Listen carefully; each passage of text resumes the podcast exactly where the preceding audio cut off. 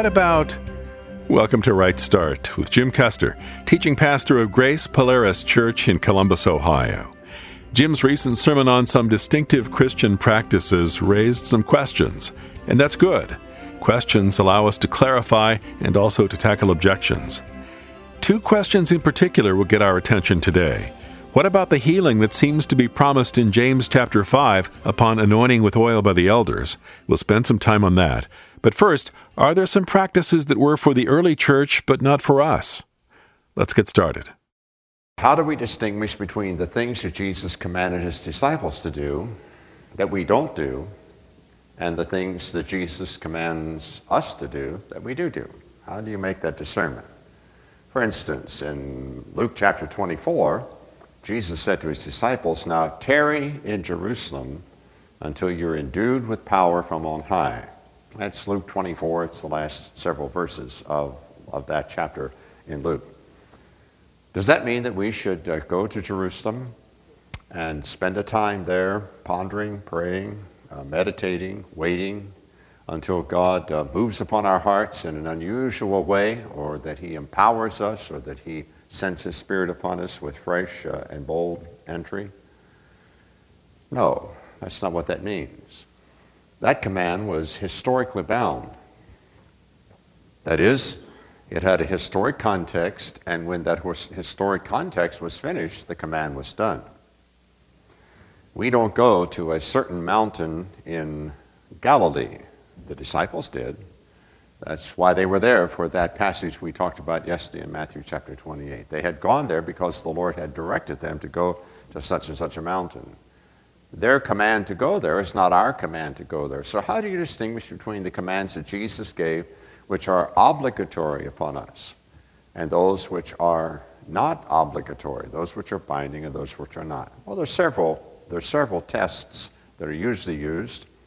Uh, first of all, if the command is uh, repeated or emphasized or reiterated in the epistles, the epistles, that would be uh, Romans through Jude, or even out in the book of the Revelation, but most especially the epistles. Those, uh, that would be Romans, 1st, 2nd Corinthians, Galatians, Philippians, Colossians, so forth.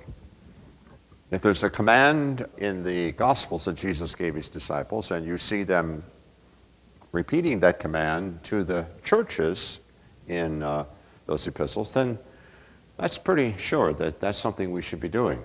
Pretty sure. And all four illustrations that I used yesterday passed that test. They all four passed that test. Another test is if the thing that Jesus gave them to do was not covered or contained or constricted by the Old Testament covenant then we ought to do it. There were many things Jesus told his disciples to do that were under the administration of the Mosaic covenant. He told his disciples, for instance, to go over into such and such a city and he, they find a, a colt tied there. Bring that colt to me. Well, we don't go over to such and such a city and look for a colt. We don't do that. That command is not binding upon us. That was part of a, an historic event that Jesus Christ planned in his ministry when the colt had been discovered and brought to the Lord Jesus and the triumphal entering was over, that command ceased. It was a, it was a command that was historically sensitive, historically binding. Now, the illustrations I've used are broad and easy to see, but there are many church fights, many church divisions that occur over this very question. Side A says, Jesus said it, we ought to do it. Side B says, Jesus said it, but that's not binding upon us. You'll find some of those things, for instance, in, uh, in Romans chapter 14. This group over here said, it's clear we ought to only eat vegetables. This group over here says, no, we can eat anything. So you got that battle. This group over here says, it's clear we ought to only worship on Sunday. This group over here says, every day is a holy day. We shouldn't do anything on Monday that we wouldn't do on Sunday. And back and forth and back and forth it goes. That's a that's a legitimate question, and it's a lifelong study. And the only way you can be sure in your own heart for the answer is for you to become engaged in study. That's why we are told, Paul told Timothy, and through him told us, study to show yourself approved unto God. A workman need not be ashamed, rightly dividing the word of truth. Rightly dividing the word of truth. Every statement in the Bible is not directly a command to you, to me. And everything you find in the Bible does not automatically and immediately apply to us. Now, all Christians believe that. Few Christians agree where those dividing lines are. So that's a very legitimate question, one you want to think about. As you read through the Gospels, what things did Jesus say that he commanded that we should be doing? And what things did he say that are not, do not carry over, do not continue over into, into the new covenant, the new dispensation? The second question that was asked yesterday was the anointing with oil. I mean, does that guarantee that the person's going to get well? And um, the answer to that question is yes. Yes. If by well you mean better. For 25, 30 years, I've had the privilege of interacting with some very bright people here in our church over this subject of divine healing and how God heals and when He heals. A part of that's been generated by the fact that uh, healing uh, is such a big time topic today. I mean, mostly on television and radio. I mean, you, you can rarely find a Christian service that isn't somewhere along the line promoting healing, health, recovery, followed by wealth, security. And the line of that theology goes something like this either A, God loves us and wants us to be healthy and well, or B, when Jesus died on the cross, uh, he died for our, our sicknesses.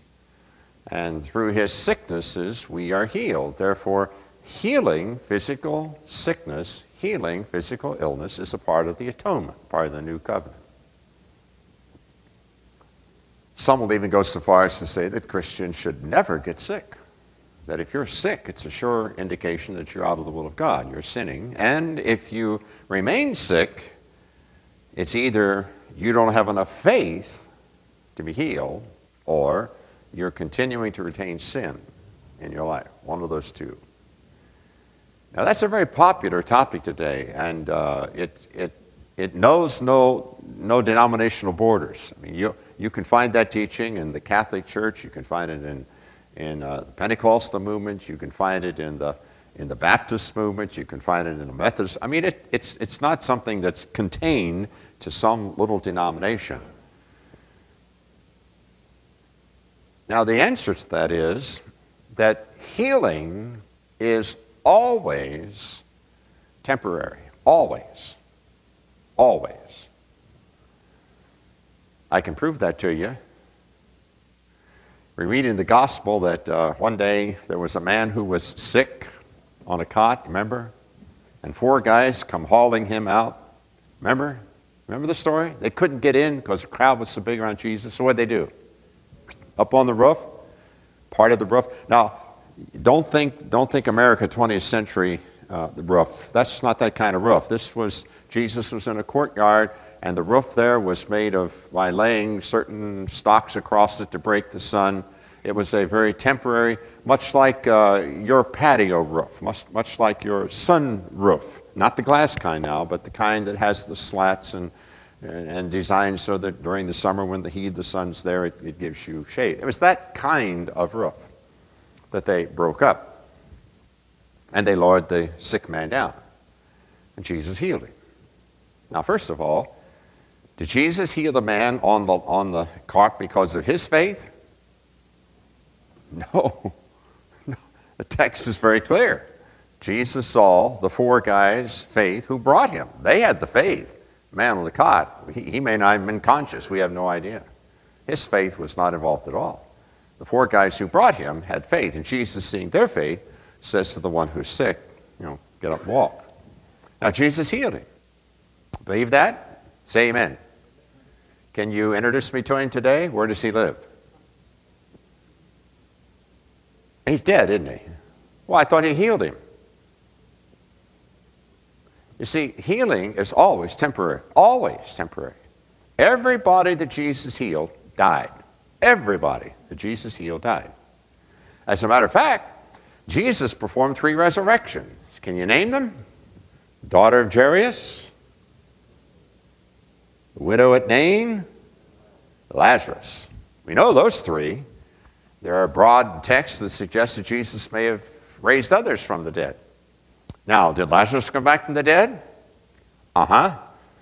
He even attended a supper a couple days later that was given in his honor to celebrate his return from the world beyond.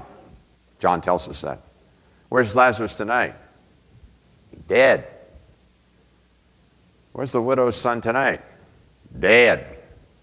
See? See? So all healing is temporal, it's momentary. The Bible tells us that the outward man perishes, our physical body perishes. We all get old, we all die. Only two exceptions so far to that have been Enoch and Enoch and Elijah. Elijah. Those two guys uh, got a got a direct exit out of here. The rest of us are going to die. So when Paul says in 1 Corinthians 15, Behold, I show you a mystery, we shall not all sleep. That is a mystery. That's something you can never figure out from history. He's saying there's a generation of people that will be living on the earth at a particular time, and that group of believers will not experience death. We will not go through the valley of the shadow of death. We will be instantly, in a moment, translated. We will be instantly transformed, instantly uh. This, this corruption will put on incorruption, this mortality put on incorruption, incorruption, and we will instantly be resurrected. Okay? Moses, Elijah, that generation, with those exceptions, everybody else gets to die. That's how you get out of here. We get to die. So when we talk about healing, we're talking about something that is temporary. The other side of the issue is to define healing. What do you mean when you say somebody was healed? What do you mean by that? Now, my own dear former doctor, Dr. Larry Lytle, was also the doctor for Pastor Dick DeArmey.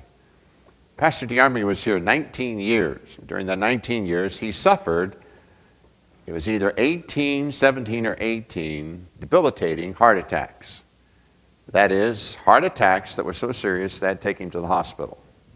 Each time, he would go to the hospital, you all pray. What would happen?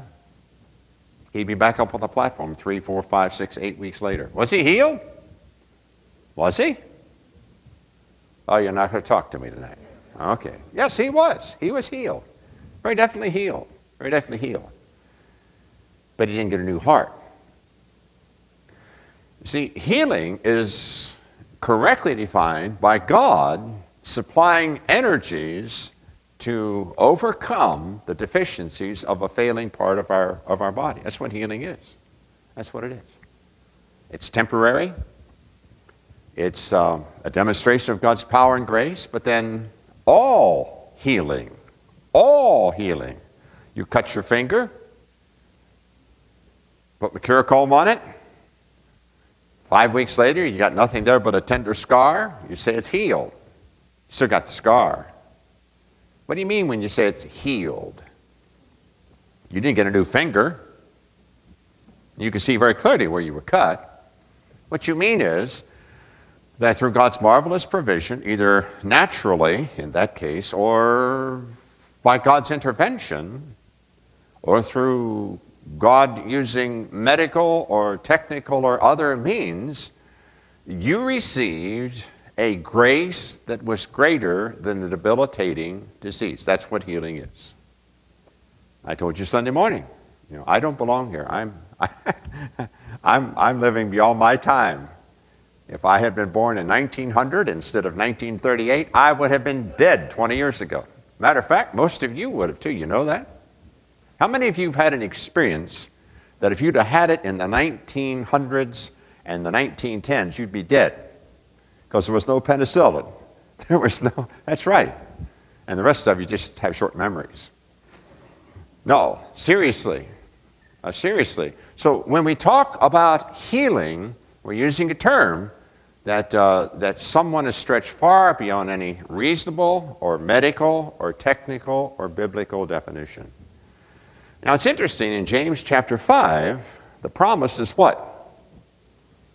What's the Lord's promise there? The Lord will raise him up. The Lord will raise him up.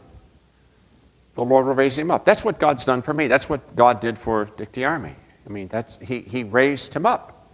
He gave him energy and strength, gave him physical capacity to go beyond the debilitating uh, disease, the debilitating uh, problem. And the thing that fascinates me is that the definition of that group of people are any sick among you. That word sick means the absence of strength. It's a Greek word which means no strength or no energy. It's a diminished capacity that's involved. So, what's the solution to a diminished capacity? Being capacitated, being recapacitated. So, I believe without any reservation that the anointing service carries with it God's promise the Lord will raise him up. And I'm prepared to say that he never fails. Never fails. I wish she was here tonight. She's in Florida, but there's a dear sister who is a part of our fellowship here at Grace, and, and her first husband was pastor of a different fellowship of churches, and, and he became very, very ill, very ill. And uh, he asked his fellow pastors to do a James 5. That's, that was his phrase, not mine. That's, I, don't mean to be, I don't mean to be casual. That's what he said. Do a James 5 for me. And they wouldn't. They couldn't. He knew of us, called and asked if I would do that. And I called a couple of elders, and we went down to the hospital and, and uh, had a delightful experience. Now, he was in, he was in very, very serious health, very serious health. Um, and he knew that. And he knew that the anointing service did not mean that God was going to give him a new body, blah, blah, blah, blah, blah. At an anointing service with him, and he'd have three more days. he had a glorious experience. Just, a, just it was, he was, he was, he was animated. He was relieved. He was, he was just, and then he died. Died quite suddenly, um, and I was disappointed. And uh, I was there shortly after his death and doing what I could to comfort the family and, and was explaining to the doctor that uh, you're disappointed, that something hadn't, something had gone wrong. and the doctor explained that he really didn't die from the cause that had brought him to the hospital but from a different set of complications. I remember the doctor. The doctor was half again my age at that time, an old wise man. And uh, he said, Son, he said, Son, he said, when it comes to this matter of health and healing, he said, we are all practicing. None of us have all the definitions. But he said, I can guarantee you that this man did not die, die directly from those situations in his body that he asked you to anoint. Because he told me about it. He says, he told me about it. He said, we celebrated, rejoiced in energies. And then he said, another whole system, another whole system failed. One that wasn't even on the screen at that time. I've been comforted by that because God does not promise in James 5 that if you call for the elders of the church, you get another 100 years. Honestly. How many of you would take 100 years if I could guarantee them to you? If I had the power to lay my hand on your forehead and say, A hundred years is yours, if I had that power, would you take it? Would you want to live another hundred years? I wouldn't. Now, if you're smart, you'd say, Well, I can't, don't want to live hundred years with my body like it is now. I mean, I got a bum knee and don't hear as good as I could, and my eyes are failing, dentures and all this, and you know. If you're going to make me live in 100 years, give me some new equipment. I Can't do that. I Can't do that. Oh, you mean you're going to just give me another 100 years and my body's going to continue to. Yeah, that's right. That's life. That's what sin does. That's, that's the process here in this world. Well, you wouldn't want another 100 years. And God in His grace isn't going to make you spend another hundred years here. We're on foreign territory. We're behind enemy lines. We're bound up in a system that is uh, under the curse of God. Romans 8 makes that very clear. And soon we're going to be delivered. So, if you're stressed about James 5 and your stress is, well, hey, I know people that were anointed and, and they didn't get well, they didn't you know, live to be another 25, 30 years. Remember, the promise there isn't that God will give you another 100 years. The promise is God will raise you up. Have you ever thought about the other side of it? Saturday, we had an anointing service for a dear brother here in the church, and uh, I'm standing there. I, am I'm, I'm, I'm, I'm the captain. I'm not in charge, but I'm the captain, and I'm, I have a team here of elders with me, and we've read the passage, and I asked one of the other elders if, uh, if he would uh, uh lead us in prayer and then give us a time in his prayer to confess our sins to the Lord so that we might be clean before the Lord as elders, we who are going to be anointing. And as that brother prayed, and as I prayed, the Lord very specifically said, Jim, you got some homework to do. here and here. Two very specific things that I've been working on since then. Very specific things. Things that I had, uh, I had not uh, been as. Uh, astute, as obedient to the Lord. Things where other attitudes of selfishness and etc. have crept in. And sometimes, you know, we can let that happen. We become so involved in serving the Lord that we allow attitudes to it's like it's like shadows or like clouds. They just ever so gently drift in and and if you're not alert, they'll rain on your parade and separate your heart from the Lord. So it works for the elders. I, I can only speak as one elder, but I know that there are times when that service becomes an occasion for confession and forgiveness for me, things that I need to deal with as an elder, and God chooses to surface during that meeting.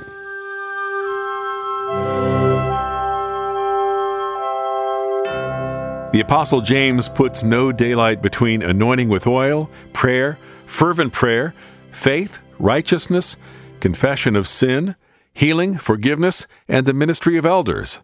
This is a passage, the last few paragraphs of the book of James, that deserves more consideration. For now, though, we'll continue our series that's turning into a tour of the New Testament. It's called The People of God. For a donation of $59 or more, you can get all 17 sermons in that series in a CD album.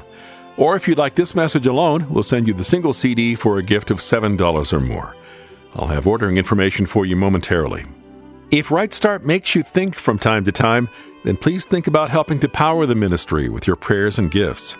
Be open to the prompting of the Lord, is all we ask. Your participation keeps these lessons coming. Thanks to everyone who's helping. You can call us at 1 800 984 2313 during business hours Eastern Time, 800 984 2313. Head over to our website, rightstartradio.org. If you'd like to hear Jim's sermons without the breaks we have to take for the broadcast, the complete sermon audio is available there. Those files are free to listen to and free to download. You'll find other ways to listen on the site, like a link to the daily podcast on iTunes, and consider making a donation online. Visit rightstartradio.org, and you can mail us at Right Start, P.O. Box 437, Worthington, Ohio 43085, USA. Thanks for listening. I'm Dan Pope. We'll learn something more about the people of God tomorrow. Don't forget to join us again on Tuesday for a new episode of Right Start. Música